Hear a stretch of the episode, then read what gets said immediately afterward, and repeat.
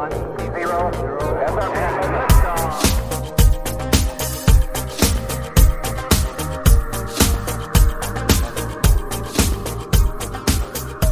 guys, welcome to another episode of Filter. On this show, we recognize that the world can be a confusing place to live in. So, what I seek to do is to equip you to live with biblical clarity in our confusing world so that you can face the chaos of life with wisdom, integrity, and courage. In the previous episode, I shared the first half of my recent talk at the Defend Conference at New Orleans Baptist Theological Seminary on biblical courage. If you haven't heard that yet, then you might want to go back and catch up.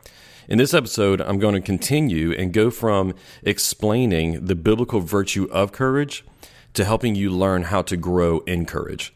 We'll consider what is the appropriate source of courage and learn some practical steps for building that virtue in our life. Remember, if you'd like to download my notes from that talk that include all of my points, quotes, references, and so on, I'm offering them to my podcast listeners for free. Just visit the link to the show notes below in the description of wherever you're getting this podcast, and uh, so that you can get that download. Before we dive into this episode, let me encourage you, if you have not yet already, to subscribe to our email list so that you can get the latest contact, uh, content from this show sent directly into your inbox. Just visit the link in the show notes so that you can sign up on my website. Also, be sure that you are subscribed to Filter wherever you get your podcasts so that you can get all future episodes right on your homepage. If you're helped by this content, we'd really appreciate it if you left us a rating and review or shared the show with your friends. Leave Filter a five star review on Spotify and include a review on Apple Podcast. It'll only take a minute of your time, and whenever you do this, it really helps us to get the message of biblical clarity out to more people.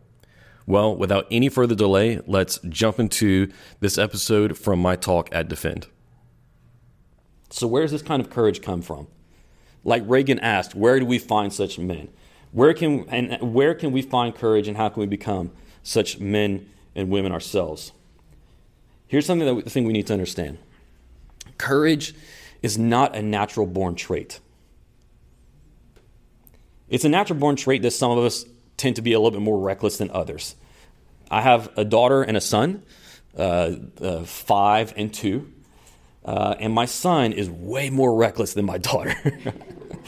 Part, of that, part of that is just by virtue of being a boy, but even on boy standards, he is a mess, right? He is reckless. He has no concern for the safety of his own body, right? Now, so it is, in one sense, a, a, a natural trait or tendency that some people have and others don't to be more uh, reckless, or maybe some of us uh, have more people pleasing tendencies, and so we won't uh, be bold or speak up at times when we ought to.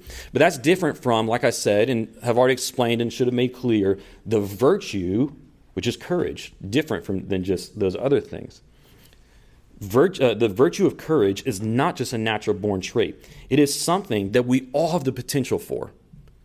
Every single person in this room and at this conference has the potential for becoming someone who is embodied by the virtue of world changing courage. And I really mean that. The only difference is you need to know where to look. You need to know where to look. If you look at our culture and consider what are their answers for how you become a courageous person, a bold person, or uh, freed from the fears of people's opinions, whatever else, what our culture will tell you is that you need to look within.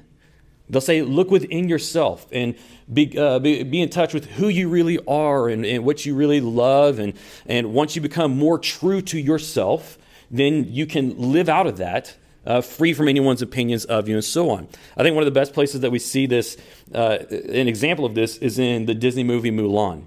Mulan is, is struggling and she's wrestling because she wants to go off into war with the men. She wants to be a, a, a, soldier, a warrior on behalf of her family, but she's being held back from it. She knows that she is a, is a courageous warrior on the inside, but it's just the outside that doesn't show it. She looks into a reflection of herself in the water and she sings, Who is that girl I see staring straight back at me?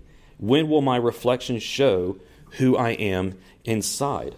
This is our culture's view of what courage is that you just need to look inside yourself and then let that reflection inside show itself to the world. The, the world tells us to find courage by looking inward, but the Bible tells us to find courage by looking upward. We do not look inside of ourselves, but we look outside of ourselves. Specifically, we look up. We look upward at Jesus Christ, who is the source of our courage. In Hebrews 12, verses 1 and 2, the author wrote, Therefore, since we have such a large cloud of witnesses surrounding us, let us lay aside every hindrance and the sin that so easily ensnares us. Let us run with endurance. That's another one of those manifestations of courage. Let us run with endurance the race that lies before us. How do we do it? He says, keeping our eyes on Jesus, the pioneer and perfecter of our faith. For the joy that lay before him, he endured the cross, despising the shame, and sat down at the right hand of the throne of God. If you ever wonder, how do I find the courage to live faithfully as I ought to, to live as a citizen of the kingdom of God and not the kingdom of the world, whenever it is hard to be living as a citizen of the kingdom of God in the world, the answer is this put your eyes on Jesus. Put your eyes on Jesus, he says, who is the pioneer and perfecter of our faith. And then whenever you set your eyes on him, you will be able, you will be empowered to run the race with endurance. Uh, I grew up going to this summer camp uh, I grew up there going as a camper, and then and then I was a, a counselor at this camp. And at the camp, we had this really awesome high ropes course with zip lines and rock walls and all that kind of stuff. If you've ever been able to do something like that before, and one of the things that we had on this rope course was this. Um, uh, a, long, a, long, series of different challenges that you had to go through in order to get up to the crow's nest tower. Uh, so things like walking across a wire and having to stretch to grab onto ropes that were spread apart uh, to hold yourself while on the wire, doing all these different challenges, and all of them were set up about 40 feet off the ground. Doesn't sound like that much until you're standing on a wire about 40 feet above the ground. It was high. Okay, but the first challenge was this. The first challenge was you just had to walk across a log. We had a log up there, normal sized log that you, you can stand on, and it was at an incline. So to, the first challenge, then there's nothing for you to hold on to. You just had to go across, uh, trusting in your your, your harness and rope and the belay person down below, walk across this log. It was extremely difficult. It was honestly near impossible unless you did this. At the end of that challenge, on the, on the post that you were walking up to, we had a cross carved into the post that you were walking up to as you were going up this inclined log. And it's incredible what happened. If you would look up, instead of looking down at your feet to try to balance yourself, or looking at the ground, if instead you would just point your eyes to that cross that was in front of you, all of a sudden, and you just put one feet in front of the other, it was actually really, really easy to walk across this incline log. It was no harder than walking on the ground. And that's what comes to my mind whenever I read Hebrews 12, 1 and 2, and I think about the challenges that we face as Christians today in our culture, in your communities and families, and wherever else you might experience opposition and challenges to your faith, and how whenever we're just looking at the problem and we're looking at the challenges, the forces against us, it's a lot like looking at our feet while we're on that inclined log. It's hard to keep your balance and it seems impossible to move forward. But then but instead, if we look upward to the cross, if we look upward to Jesus, then it might become possible for us to walk as we ought to. In Proverbs 28, verse 1, it says this The wicked flee when no one is pursuing them, but the righteous are as bold as a lion. What this tells us is that courage increases in proportion to our nearness to Christ. Because as we become nearer to Christ, more intimate with Christ, closer to Him, and, our, and our, our life with Him becomes more and more unified, the holier we become. The more we mortify, kill our sin, and become like Jesus, and we grow not just in the righteousness that has been given to us by Him, but then in actual development of a righteous character. And so, if we become more righteous by being close to Jesus, and if it is true that the righteous are as bold as a lion, once again, what does that mean? The key, the source of courage in your life and growing in it is nearness to Jesus and keeping your eyes on Him. Courage, like a fire in your belly, only comes from fixing your eyes on Jesus. Fix your eyes upon Christ. Along with this, God has also given us gifts that we can look to in our life to provide us with sources of courage. Once again, these are not things that we look inward. It is a lie. Do not look inward. you, will, you will find things that do not give you courage. You'll find every reason within yourself to step down, to take the easy way out, to be silent when you ought to speak, and any, any other form of, of giving up. Instead, look outward. There's a good example of this whenever the Israelites were rebuilding the walls of Jerusalem in the book of Nehemiah. They were receiving all kinds of opposition from uh, these, these different people who were living around uh, Jerusalem. One of them was uh, Sanballat and all these different people, and they were attacking the Israelites as they were working at different points of the wall. So, what Nehemiah does is he goes to all the workers and he gives them swords. They have weapons in one hand, and then they have shovels in the other. So they work, but then they're also ready for a fight. And Nehemiah says this to the men who are working in chapter 4, verse 14. He says, Don't be afraid of them. Remember the great and awe inspiring Lord. Remember, that's first. And then listen, what else does he say? And fight for your countrymen, your sons and daughters, your wives and homes. So we find courage, number one, most importantly, primarily by looking at Christ, remembering our awe and, and inspire our, our great and awe-inspiring Lord, King, like Nehemiah said. But then we can also look to the gifts that God has given us in our life. In other words, what did Nehemiah call them to? He called them to look around at the people in their life that God had given them as gifts, but then also gifts that come with obligations. He, he, he noted relationships that, along with these relationships, come covenantal responsibilities. Whenever he describes your countrymen, remember, Israel was a covenantal society uh, what we might describe in modern, more Western terms as a commonwealth. This idea where living as a citizen in the society does not mean that I live for my own intents and purposes and only for myself, but that I live uh, uh, freely and virtuously, not just for the good of myself, but the good of my neighbor as well. Covenantal responsibilities for our countrymen. He says, Your sons and daughters. The obligations that fathers had to their children. He says, Your wives, your homes Courage comes by looking at God and then looking at the gifts that He has given us in our life and the obligations that we have to live courageously, to live faithfully, to live with perseverance, endurance for all of those different relationships. So, how do we grow in courage? The answer is this look upward and then run the race. Be strong and courageous. Let me give you some practical steps. The invitation, habits of courage practical steps to how we can grow in this. Because, like I said before, and I truly believe it, you can all we can all grow in having a courageous character. So let me give you some habits. The first one is this: it's obvious. It's practicing trust in Christ in the day to day. Practice trust in Christ in the day to day. I think that whenever we consider moments that require great courage, whether that be uh, something quite dramatic, like we see in church history, Luther standing up uh, before the before the elites and authorities and, and saying and taking his stand, right? Saying, "Here I stand." We think about those moments, or or maybe even we think about the moments where God put someone in your life to share the gospel with, to do apologetics, and the courage it takes to be bold and speak the truth in that circumstance.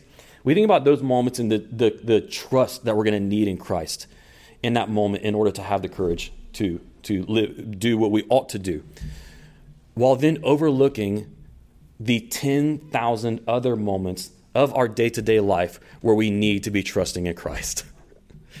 and if you want to make sure that you're the kind of person who can trust in Christ whenever, however you want to put it, the rubber meets the road, whenever it really counts, all the moments count, you need to be the kind of person who's trusting Him in all the mundane, ordinary, parts of everyday life. You are only going to be the kind of person who can face the great storms by practicing trust in Christ against the storms of everyday life. In one sense or another, if you, if you uh, consider it and if you don't just drown your mind with empty, shallow distractions of media and entertainment, every single day we're faced by storms. It, it, it can be small things like difficulty at work, getting stuck in traffic, it can be the internal storms we face. Whenever you are given a quiet moment and the insecurities, the fears, and the, uh, the negative self talk that tends to come up in our minds, in each and every one of these moments, whether it is an external or internal or whatever kind of storm it is, is an opportunity to practice trust in Christ. To go to be brought, like Chesterton said, to the breaking point of the soul and yet not be broken because you're being held together by Jesus. Do so in all those small moments, in all those normal, everyday, mundane moments, and then over time, you grow. Over time, your trust deepens. Over time, the roots uh, uh, of your heart in faith in Christ get, get deeper and, and stronger so that whenever the time comes where you really need courage, where you really need fortitude, you'll have it. You'll be ready. Remember what I brought up before. In Mark chapter 4, whenever the disciples were caught in the storm, they were caught in the storm precisely because Jesus wanted them to. We often overlook that. We preach and teach that story, and we have it in our Bible studies and in our Sunday schools. And the only thing that we pull from it is this if you're going through a hard time, Jesus can take care of it. And there's so much more, and there are such deeper lessons than this, which is that sometimes we go through hard times precisely because Jesus wants us there. A hard lesson to take in. It was Jesus' idea. And then he gets up and he, he calms the storm, and then he does this another overlooked portion of that story. He turns to his disciples and he rebukes them. Why? He said he rebukes them because they chose fear over faith. You see, Jesus wanted to go through that storm. He wanted his disciples to go through that storm. But his desire was that they would be able to go through the storm, endure it, paddle, do as they ought to, because him being in the boat with them was enough for them to make it through the storm. That's the only reason that we can explain him getting up and rebuking them, because they needed him to calm it. Remember that Jesus rescues us through the storms of life. Whenever you are brought into a difficult time, a difficult season, you're going to have a hard conversation, you, have got something before you, just remember this. Don't just be praying for a way out, but be praying that it would be an opportunity for Christ to rescue you through taking you into the storm because he wants to build a valiant faith within you. This is what I call Christ centered courage. It's a courage that is motivated by love. John Newton and William Cowper, in one of their hymns, wrote this. They said, Begone unbelief, my Savior is near, and for my relief he will surely appear. In prayer I wrestle and he will perform. With Christ in the vessel, I smile at the storm. I believe that's the kind of Christians, believers, disciples that Jesus desires for us to be. Not the kind who just wail and complain and immediately break apart when we are faced by the hardships of life, but the kind who, simply because He is with us in the vessel, like they said, we can smile at the storm, we can endure, we can live faithfully and courageously as we ought to. So that's the first thing. Practice trust in Christ in the day to day and through everything that you go through, understanding that it will build you over time. Here's the second uh, step, and it goes right along with it take small steps of courage. Take those small steps of courage at every oppor- opportunity that you get. Understand this you might, and you probably are, going to start out weak.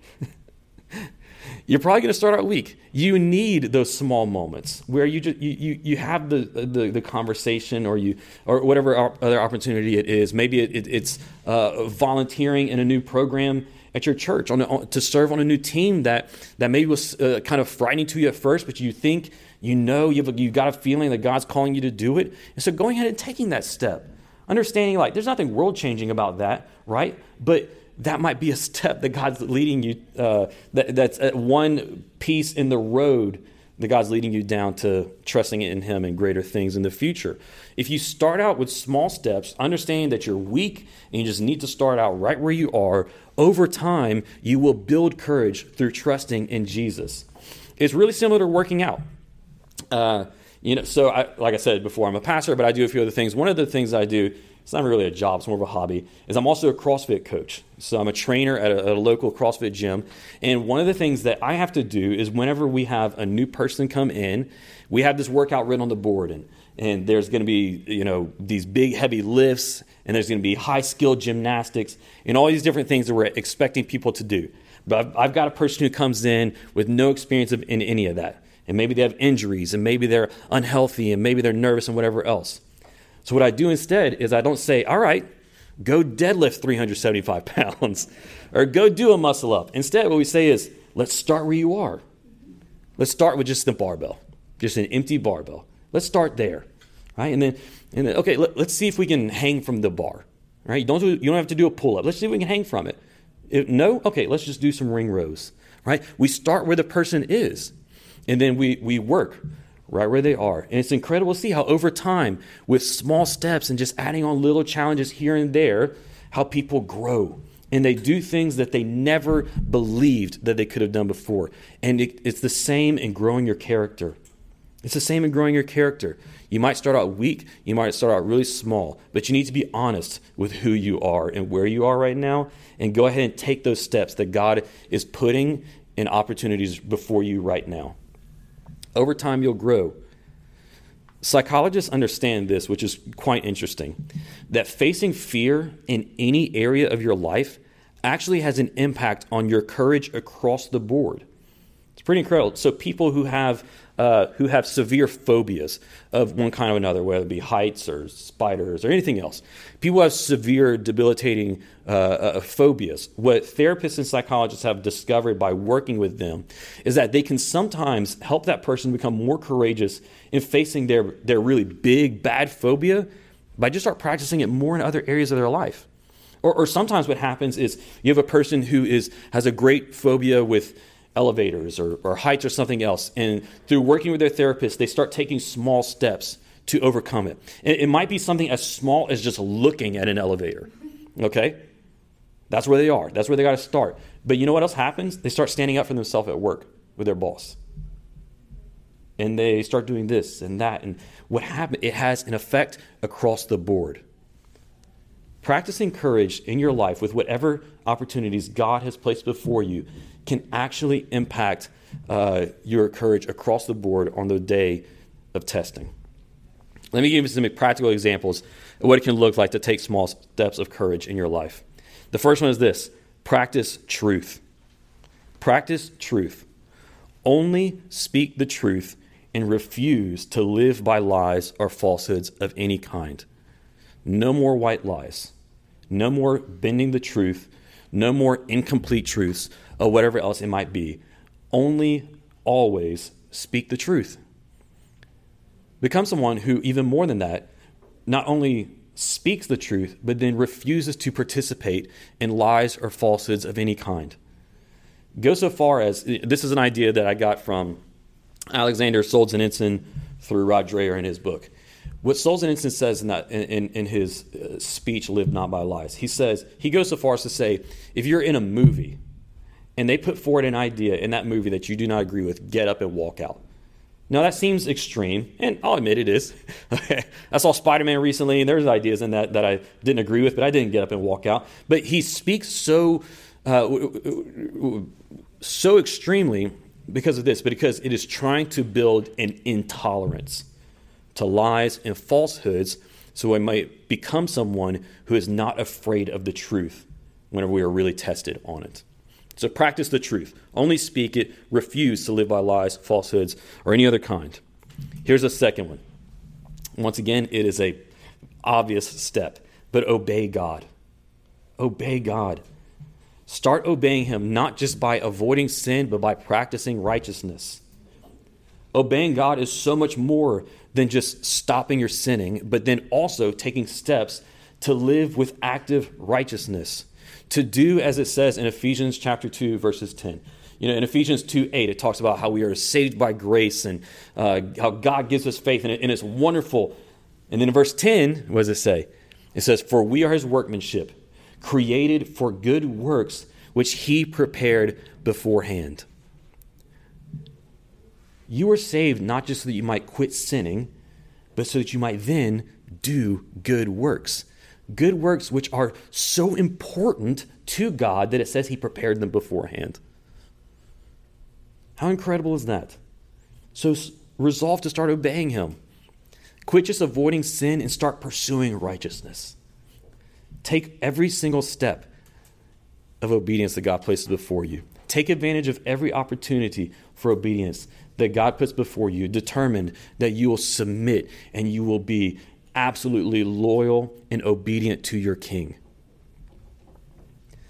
Here's another one. This one is, is less quote unquote spiritual, but equally as applicable. Seek experiences that stretch you. Seek experiences that stretch you is a really practical thing to do. Uh, step outside your comfort zone in, in, in, whatever different ways they are offered to you, whether that be through uh, physical activities of one kind or another, are a great way to do this. Step outside your comfort zone through a physical activity, whether that be trying a new sport, going. Uh, going shooting basketball, going shooting guns, uh, uh, shooting clay, uh, starting to work out, starting to try a different type of working out, uh, going to another gym, whatever it might be. Find something that you can do that gets you. It doesn't have to be quote unquote scary, but it just gets you to step outside of your comfort zone. And that goes beyond uh, physical activities, obviously, but just seek experiences that stretch you, that get you outside of that comfort zone a little bit. And requires just a little bit of willingness to go into the unknown. Right? Don't get me started on Frozen 2. Okay. I was not, that was not a reference to Frozen 2. I do not like that. Uh, I do not like that movie. Um, because whenever a storm comes upon us and we're, we're trapped in a maelstrom in the sea, we're caught in the realm of chaos, which is the realm of the unknown. It's the realm of disillusionment, right? And so take voluntary steps to go into the unknown from time to time. Voluntary steps to go into the realm of chaos. Maybe for you, chaos is trying a different grocery store than what you usually use, okay? But it all adds up. It all adds up. Seek experiences that stretch you. Here's the third habit build intentional communities that bring encouragement and solidarity. This is something that comes from, uh, I already mentioned it offhand, but Rod Dreher's newest book, Live Not by Lies. In it, he uh, a very very large portion of the book is his interviews and conversations that he had with people, families, and descendants of those who lived beneath uh, Soviet oppression in Eastern Europe, uh, underneath the, the Soviet communist oppression, and the different things that they did in order to build underground churches and movements uh, and especially in places like Czechoslovakia, where it was uh, the underground church that had been built up over decades that had a direct impact on the Soviet Union losing its power in that nation. One of the most important things that they did was they built intentional communities. They built places where it was safe to come and talk about your fears, talk about the things you were facing, talk about the times that you had failed. Their intentional communities were the kind of places where, whenever someone would, uh, would fail and be uh, interrogated by the secret police and give up names. You know what they would do? The first thing after they're released, they'll go to their community, they'll go to their underground church and confess it. Because it was a safe place to share even their failures, to even share, I gave you up. But to be welcomed, encouraged, and to say, all right, what do we do?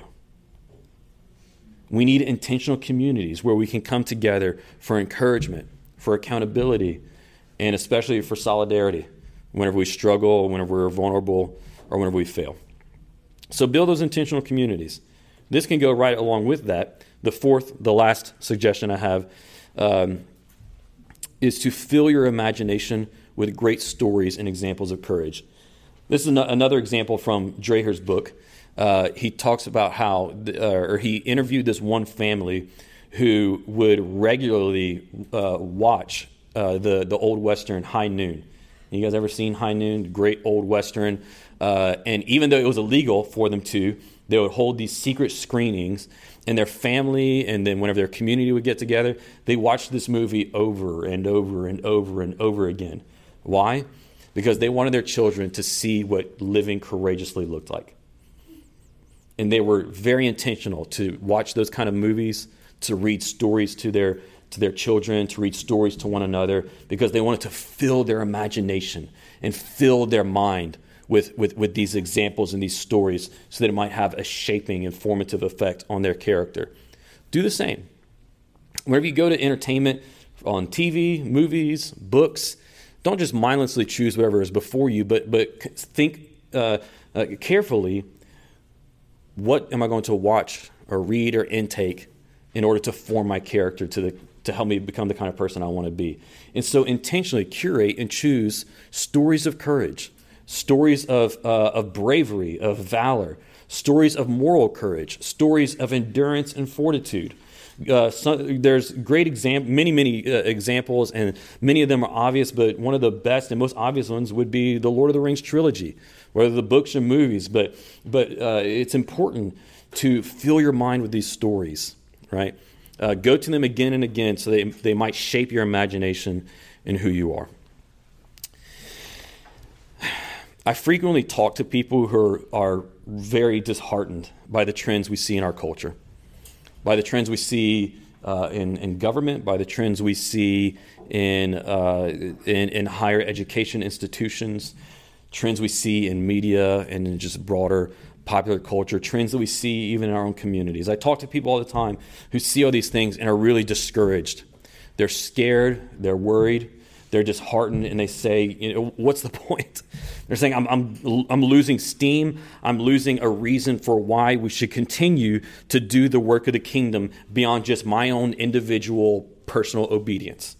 But beyond that, what's the point? Why should we continue to do the work of the kingdom? Here's why.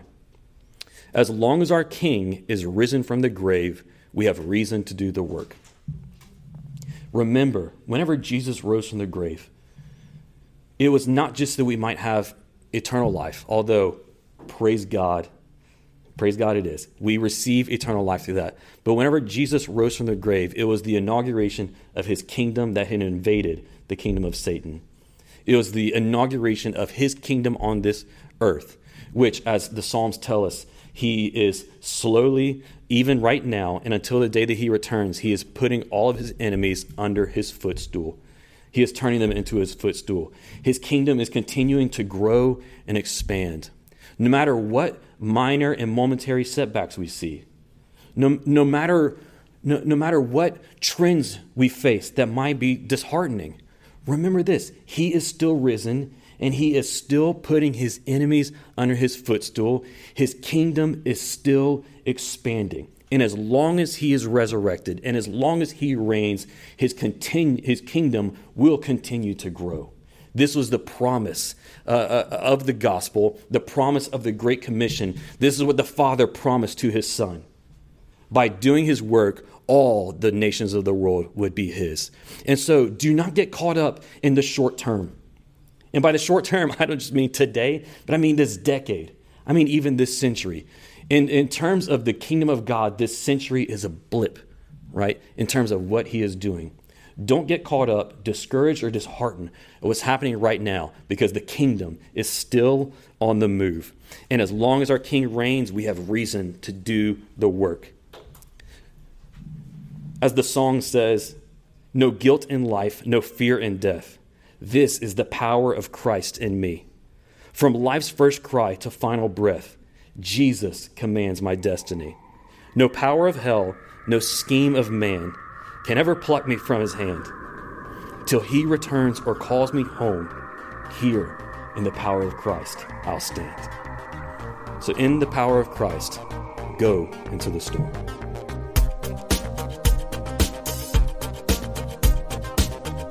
Thanks for listening. I hope this episode provided you with biblical clarity to live with confidence in our confusing world. If you enjoyed this episode and you'd like to help support the podcast, please share it with others, post about it on social media, or leave a rating and review. To catch up the latest from me, you can go to my website, aaronchamp.com. While you're there, subscribe to my newsletter so that you can be updated anytime I share new content. You can also follow me on Facebook, Instagram, and Twitter at Aaron M. Champ. Thanks again, and I'll see you next time. Until then, hold fast to the end.